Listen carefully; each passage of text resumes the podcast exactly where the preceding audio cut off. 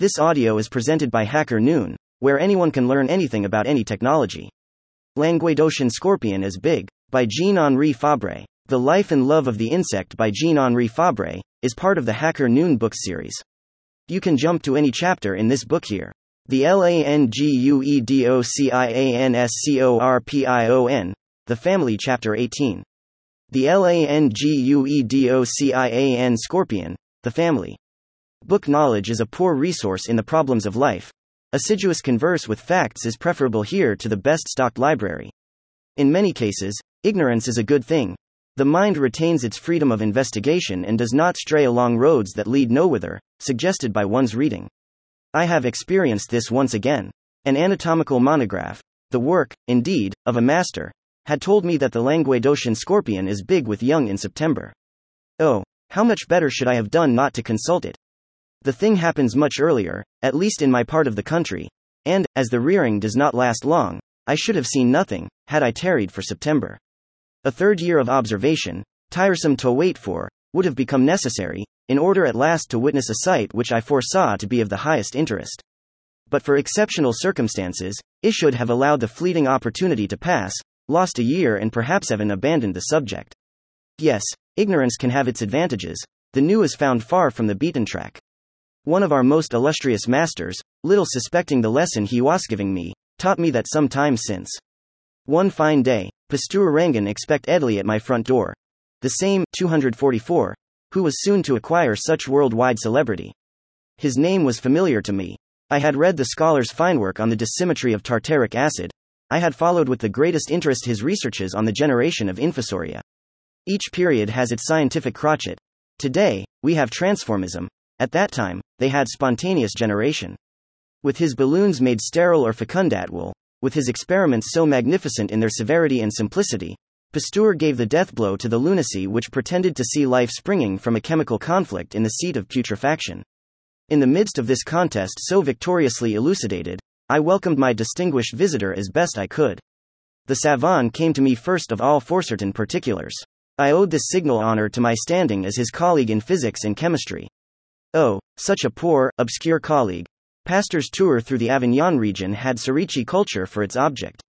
For some years, the silkworm nurseries had been in confusion, ravaged by unknown plagues. The worms, for no appreciable reason, were falling into a putrid deliquescence, hardening, so to speak, into plaster sugar plums. The downcast peasant saw one of his chief crops disappearing. After much care and trouble, he had to fling his nurseries on the dung heap. A few words were exchanged on the prevailing blight, and then, without further preamble, my visitor said, I should like to see some cocoons. I have never seen any, I know them only by name. Could you get me some? Nothing easier. My landlord happens to sell cocoons, and he lives in the next house. If you will wait a moment, I will bring you what you want. Four steps took me to my neighbor's, where I crammed my pockets with cocoons. I came back and handed them to the savant. He took one, turned and turned it between his fingers, he examined it curiously, as one would a strange object from the other end of the world. He put it to his ear and shook it. Why, it makes a noise, he said, quite surprised. There's something inside. Of course there is. What is it? The chrysalis. How do you mean, the chrysalis? I mean the sort of mummy into which the caterpillar changes before becoming ameth. And has every cocoon one of those things inside it? Obviously. It is to protect the chrysalis that the caterpillar spins. Really? And, without more words, the cocoons passed into the pocket of the savant, who was to instruct himself at his leisure touching that great novelty, the chrysalis. I was struck by this magnificent assurance. Pasteur had come to regenerate the silkworm, while knowing nothing about caterpillars, cocoons, chrysalises, or metamorphoses. The ancient gymnasts came naked to the fight. The talented combatant of the plague of our silkworm nurseries hastened to the battle likewise naked, that is to say, destitute of the simplest notions about the insect which he was to deliver from danger. I was staggered. Nay, more, I was wonderstruck. I was not so much amazed by what followed. Pasteur was occupied at the time with another question, that 246, of the improvement of wine by heating. Suddenly changing the conversation, Show me your cellar, he said. I. I show my cellar, my private cellar, poor I, who, in those days, with my pitiful teacher's salary, could not indulge in the luxury of a little wine and brewed myself a sort of small cider by setting a handful of moist sugar and some apples already steeped in spoilt cider to ferment in a cask. My cellar. Show my cellar. Why not my barrels, my cobweb bottles, each labeled with its age and vintage? My cellar. Full of confusion, I avoided the request and tried to turn the conversation. Buddha persisted. Show me your cellar, please. There was no resisting such firmness. I pointed with my finger to a corner in the kitchen where stood a chair with no seat to it. And, on that chair, a demijohn containing two or three gallons. That's my cellar, sir. Is that your cellar? I have no other. Is that all? Yes, that is all. Alas, really. Not a word more, nothing further from the savant. Pasteur, that was evident, hadn't ever tasted the highly spiced dish which the vulgar call a vache enragé. Though my cellar, the dilapidated chair, and the more than half empty demijohn said nothing about the fermentation to be combated by heating, it spoke eloquently of another thing which my illustrious visitor seemed not to understand. A microbe escaped from it, and a very terrible microbe. That oh, Phil Fortune strangling goodwill. 247. In spite of the unlucky introduction of the cellar, I remain none the less struck by his serene assurance. He knows nothing of the transformation of insects, he has just seen a cocoon for the first time and learnt that there is something inside that cocoon. The rough draft of the moth that shall be. He is ignorant of what is known to the meanest schoolboy of our southern parts. And this novice, whose artless questions surprise me so greatly, is about to revolutionize the hygiene of the silkworm nurseries. In the same way, he will revolutionize medicine and general hygiene. His weapon is thought, heedless of details and soaring over the whole question. What cares he for metamorphoses, larvae, nymphae, cocoons, pupae, chrysalises, and the thousand and one little secrets of entomology? For the purposes of his problem, perhaps, it is just as well to be ignorant of all that. Ideas retain their independence and their daring flight more easily, Movements are freer, when released from the leading strings of the known. Encouraged by the magnificent example of the cocoons rattling in Pasteur's astonished ears, I have made it a rule to adopt the method of ignorance in my investigations into instincts.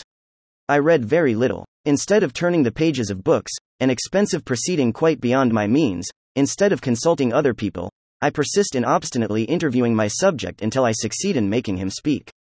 I know nothing, so much the better. My queries will be all the freer, now in this direction, now in the opposite, according to the lights obtained. And if, by chance, I do open a book, I take care to leave a pigeon hole in my mind wide open to doubt, for the soil which I am clearing bristles with weeds and brambles. 248. For lack of taking this precaution, I very nearly lost a year. Relying on what he had read, I did not look for the family of the Languedocian scorpion until September, and I obtained it quite unexpectedly in July. This difference between the real and the anticipated date I ascribed to the disparity of the climate. Imaque my observations in Provence and my informant, Leon Dufour, made his in Spain. Notwithstanding the master's high authority, I ought to have been on my guard. I was not, and I should have lost the opportunity if, as luck would have it, the common black scorpion had not taught me. Ah, how right was Pasteur not to know the chrysalis. The common scorpion, smaller and much less active than the other, was brought up, for purposes of comparison, in humble glass jars that stood on the table in my study. The modest apparatus did not take up much room and were easy to examine, and I made a point of visiting them daily. Every morning, before sitting down to blacken a few pages of my diary with prose, I invariably lifted the piece of cardboard which I used to shelter my boarders and inquired into the happenings of the night. These daily visits were not so feasible in the large glass cage, whose numerous dwellings required a general overthrow, if they were to be examined one by one and then methodically replaced in condition as discovered. With my jars of black scorpions, the inspection was the matter of a moment. It was well for me that I always had this auxiliary establishment before my eyes. On the 22nd of July, at 6 o'clock in the morning, raising the cardboard screen, I found the mother beneath it, with her little ones grouped on her chine like a sort of white mantlet. I experienced, 249, one of those seconds of sweet contentment which, at intervals, reward the long suffering observer. For the first time, I had before my eyes the fine spectacle of the scorpioness clad in her young. The delivery was quite recent, it must have taken place during the night, for, on the previous evening, the mother was bare. Further successes awaited me. On the next day, a second mother is whitened with her brood. The day after that, two others at a time are in the same condition. That makes four. It is more than my ambition hoped for. With four families of scorpions and a few quiet days before me, I can find sweets in life. All the more so as fortune loads me with her favors. Ever since the first discovery in the jars, I have been thinking of the glass cage and asking myself whether the Languedocian scorpion might not be as precocious as her black sister. Let us go quick and see. I turn over the 25 tiles. A glorious success. I feel one of those hot waves of enthusiasm with which I was familiar at 20 rush through my old veins. Under three of the lot of tiles, I find a mother burdened with her family. One has little ones already shooting up, about a week old, as the sequel of my observations informed me. The two others have borne their children recently, in the course of last night, as is proved by certain remnants jealously guarded under the paunch. We shall see presently what those remnants represent. July runs to an end, August and September pass, and nothing more occurs to swell my collection. The period of the family, therefore, for both scorpions is the second fortnight in July. From that time onward, everything is finished. And yet, among my guests in the glass cage, there remain females as big and fat as those, 250, from whom I have obtained an offspring. I reckoned on these two for an increase in the population. All the appearances authorized me to do so. Winter comes and none of them has answered my expectations. The business, which seemed close at hand, has been put off to next year. A fresh proof of long pregnancy, very singular in the case of an animal of an inferior order. I transfer each mother and her product, separately, into medium sized receptacles, which facilitate the niceties of the observation. At the early horror of my visit, those brought to bed during the night have still a part of the brood sheltered under their belly. Pushing the mother aside with a straw, I discover, amid the heap of young not yet hoisted on the maternal back, objects that utterly upset all that the books have taught me on this subject. The scorpions, they say, are viviparous. The learned expression lacks exactitude, the young do not see the light directly with the formation which we know of. And this must be so. How would you have the outstretched claws, the sprawling legs, the shriveled tails go through the maternal passages? The cumbrous little animal could never pass through the narrow outlets. It must needs come into the world packed up and sparing of space. The remnants found under the mothers, in fact, show me eggs, real eggs, similar, are very nearly, to those which anatomy extracts from the ovaries at an advanced stage of pregnancy. The little animal, economically compressed to the dimensions of a grain of rice, has its tail laid along its belly, its claws flattened against its chest, its legs pressed to its sides, so that the small, easy gliding, oval lump leaves not the smallest protuberance. On the forehead, dots of an intense black mark the eyes. The 251 tiny insect floats in a drop of transparent moisture, which is for the moment its world, its atmosphere, contained by a pellicle of exquisite delicacy. These objects are really eggs. There were 30 or 40 of them, at first, in the Languedocian scorpion's litter. Not quite so many in the black scorpions. Interfering too late in the nocturnal lying in, I am present at the finish. The little that remains, however, is sufficient to convince me. The scorpion is in reality oviparous. Only her eggs hatch very speedily and the liberation of the young follows very soon after the laying. Now, how does this liberation take place? I enjoy the remarkable privilege of witnessing it. I see the mother with the point of her mandibles delicately seizing, lacerating, tearing off, and lastly swallowing the membrane of the egg. She strips her newborn offspring with the fastidious care and fondness of the sheep and the cat when eating the fetal wrappers. Not a scratch on that scarce formed flesh, not a strain, in spite of the clumsiness of the tool employed. I cannot get over my surprise. The scorpion has initiated the living into acts of maternity bordering on our own. In the distant days of the coal vegetation, when the first scorpion appeared, the gentle passions of childbirth were already preparing. The egg, the equivalent of the long sleeping seed, the egg, a saw already possessed by the reptile and the fish and later to be possessed by the bird and almost the whole body of insects, was the contemporary of an infinitely more delicate organism which ushered in the viviparousness of the higher animals.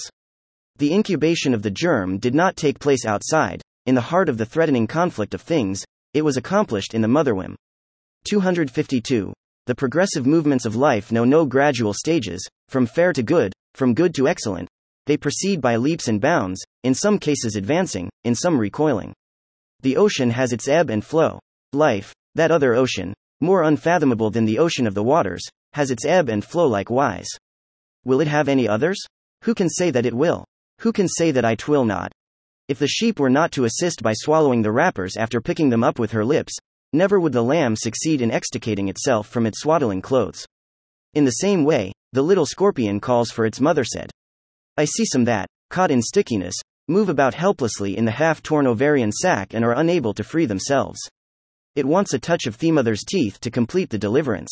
It is doubtful even whether the young insect contributes to effect the laceration. Its weakness is of no avail against that other weakness, the natal envelope, though this be as slender as the inner integument of an onion skin. The young chick has a temporary callosity at the end of its beak, which it uses to peck, to break the shell. The young scorpion, condensed to the dimensions of a grain of rice to economize space, waits inertly for help from without. The mother has to do everything. She works with such a will that the accessories of childbirth disappear altogether, even the few sterile eggs being swept away with the others in the general flow. Not a remnant lingers behind of the now useless statters, everything has returned to the mother's stomach, and the spot of ground that has received the laying is swept absolutely clear. Plate XII 1. The Languedocian scorpion devouring a cricket. 2. After pairing time. The female feasting on her scorpion. 3. The mother and her family, with emancipation time at hand. So here we have the young nicely wiped, clean and free. They are white. Their length, from the forehead to the 253 tip of the tail, measures 9 mm 1 in the Languedocian scorpion and 4 2 in the black. As the liberating toilet is completed, they climb, first one and then the other, on the maternal spine, hoisting themselves, without excessive haste, along the claws, which the scorpion keeps flat on the ground, in order to facilitate the ascent. Close grouped one against the other, entangled at random, they form a continuous cloth on the mother's back. With the aid of their little claws, they are pretty firmly settled. One finds some difficulty in sweeping them away with the point of a hair pencil without more or less hurting the feeble creatures. In this state, neither steed nor burden budges, it is the fit moment for experimenting.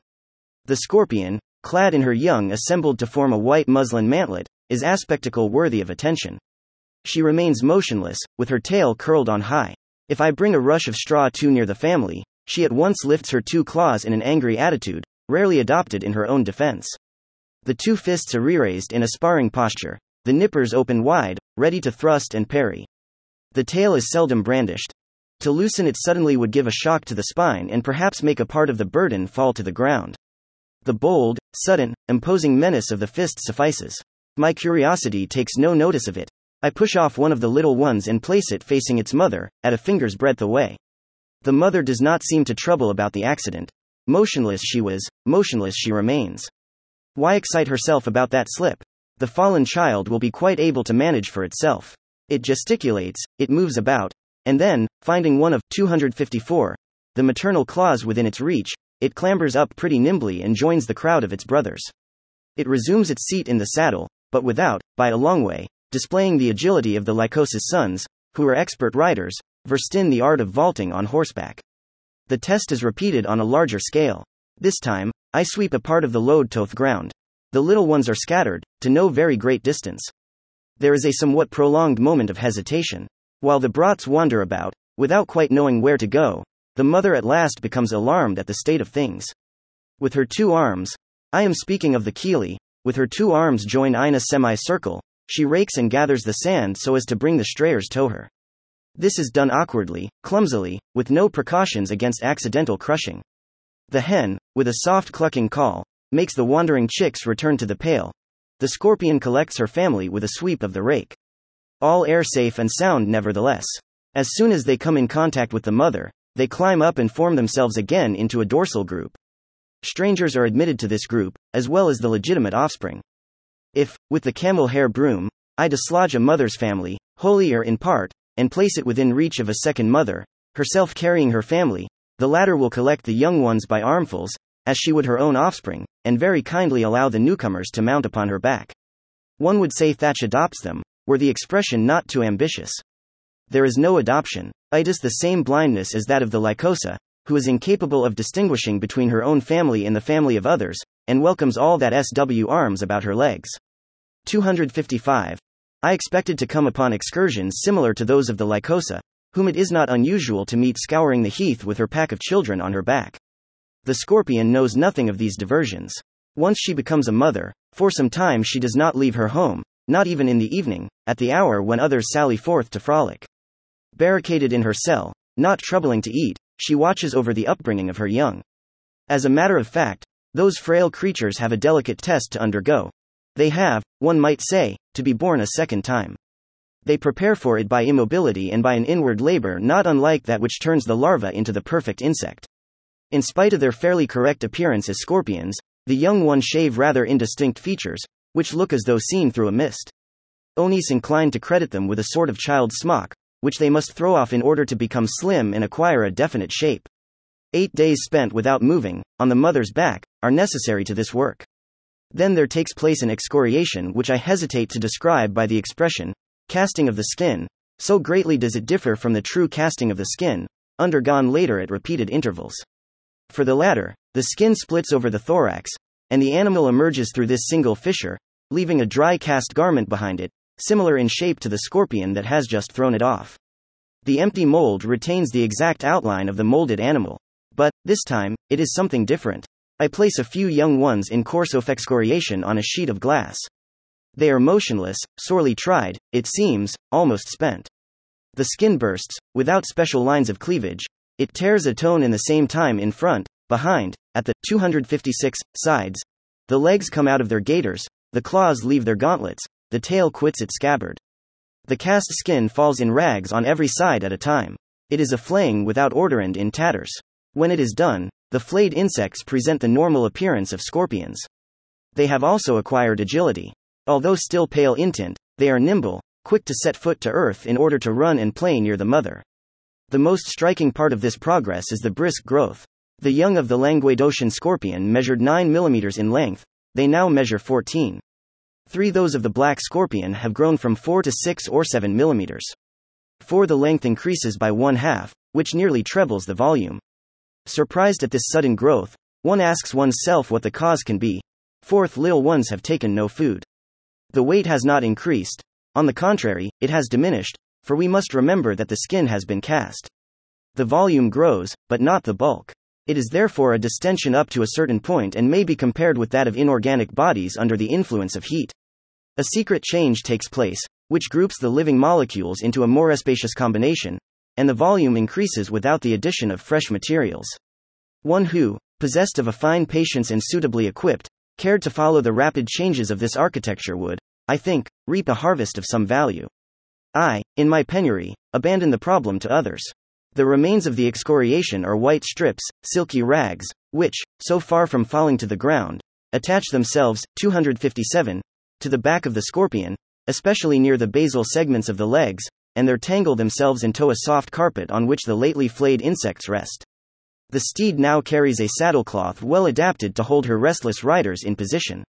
Whether these have to alight or to remount, the layer of tatters, now become a solid harness, affords supports for rapid evolutions. When I topple over the family with a slight stroke of the camel hair pencil, it is amusing to see how quickly the enhorsed ones resume their seat in the saddle. The fringes of the housings are grasped, the tail is used as a lever, and, with a bound, the horseman is in his place. This curious carpet, a real boarding netting which allows of easy scaling, lasts, without dislocations, for nearly a week, that is to say, until the emancipation. Then it comes off of its own accord, either as a whole or piecemeal, and nothing remains of it when the young are scattered around. Meantime, signs of the coloring appear. The tail and belly are tinged with saffron, the claws assume the soft brilliancy of transparent amber. Youth beautifies all things. The little Languedocian scorpions are really splendid. If they remained thus, if they did not carry a poison still, soon to become threatening, they would be pretty creatures which one would find a pleasure in rearing. Soon the wish for emancipation awakens in them.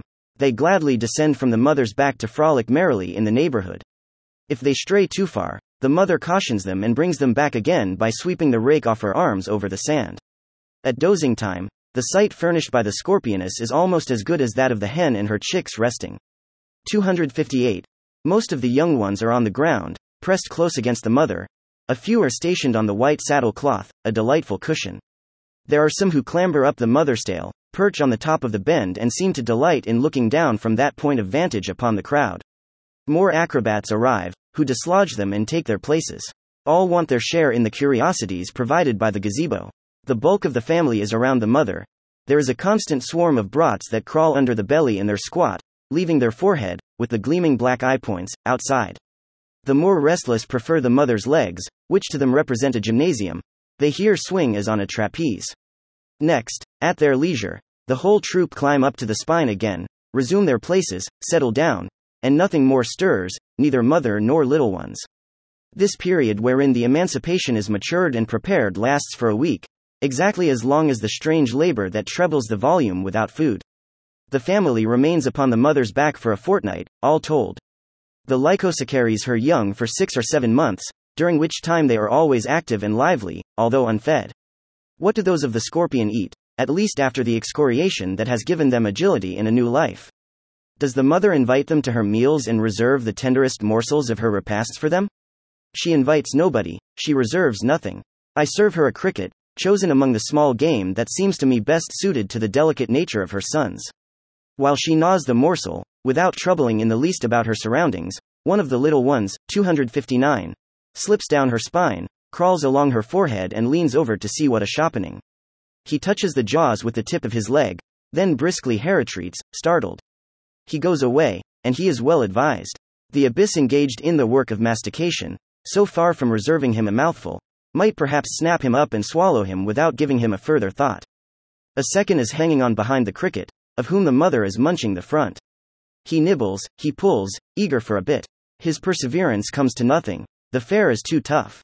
I have seen it pretty often. The appetite awakens. The young would gladly accept food, if the mother took the least care to offer them any, especially food adjusted to the weakness of their stomachs, but she just eats for herself and that is all. What do you want? Oh, my pretty little scorpions, who have provided me with such delightful moments. Do you want to go away, to some distant place, in search of victuals, of the tiniest of tiny beasties? I can see it by your restless roving. You run away from the mother, who, on her side, ceases to know you. You are strong enough. The hour has come to disperse. If I knew exactly the infinitesimal game that suited you and if I had sufficient time to procure it for you, I should love to continue your upbringing but not among the potsherds of the native cage, in the company of your elders. I know their intolerant spirit. The ogres would eat you up, my children. Your own mothers would not spare you. You are strangers to them henceforth. Next year, at the wedding season, they would eat you, the jealous creatures. You had better go. Prudence demands it. 260. Where could I lodge you and how could I feed you? The best thing is to say goodbye, not without a certain regret on my part. One of these days, I will take you and scatter you in your territory, the rock strewn slope where the Sunnis so hot. There you will find brothers and sisters who, hardly larger than yourselves, are already leading solitary lives, under their little stones, sometimes no bigger than a thumbnail. There you will learn the hard struggle for life better than you would with me. The end about Hacker Noon book series. We bring you the most important technical, scientific, and insightful public domain books. This book is part of the public domain. Jean Henri Fabre, 2022. The Life and Love of the Insect. Urbana, Illinois. Project Gutenberg. Retrieved https colon slash slash www. Gutenberg. Org, cache, EPUB, 68974, PG 68974 images. HTML This ebook is for the use of anyone anywhere at no cost and with almost no restrictions whatsoever. You may copy it, give it away or reuse it under the terms of the Project Gutenberg license included with this ebook or online at www.gutenberg.org. Located at https colon slash slash www. Gutenberg.org, policy, license. HTML. Thank you for listening to this HackerNoon story, read by Artificial Intelligence. Visit hackerNoon.com to read, write, learn, and publish. Dot.